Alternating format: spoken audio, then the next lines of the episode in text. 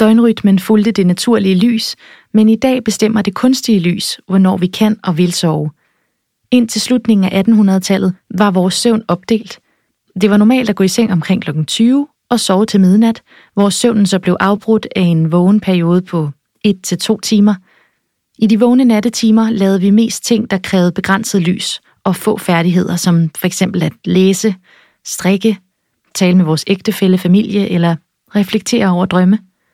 Herefter faldt vi i søvn igen og sov cirka 4 timer. Efter den industrielle revolution blev vores søvnmønster ændret, noget der især kan tilskrives opfindelsen af det elektriske lys. Elpæren gav os mulighed for at gå senere i seng, og vi begyndte nu at sove uden afbrydelser. Den industrielle revolution satte også mere fokus på at bruge sin tid effektivt, så vi begyndte at arbejde mere og sove mindre.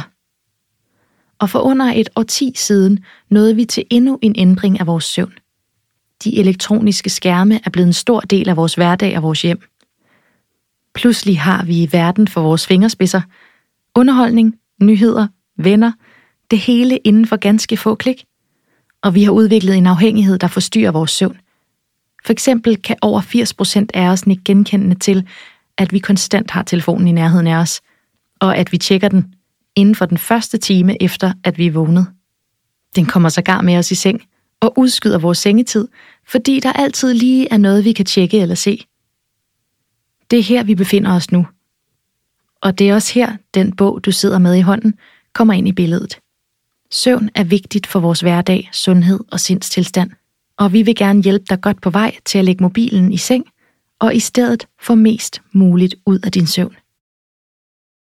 Før 1890 opdelt søvnmønster, hvor 2 gange 4 timers søvn er standard. Efter 1890 LPR'en indføres, og 8 timers sammenhængende søvn bliver standard. 2007 Smartphones introduceres, og søvnmængden reduceres med op til 2 timer per nat.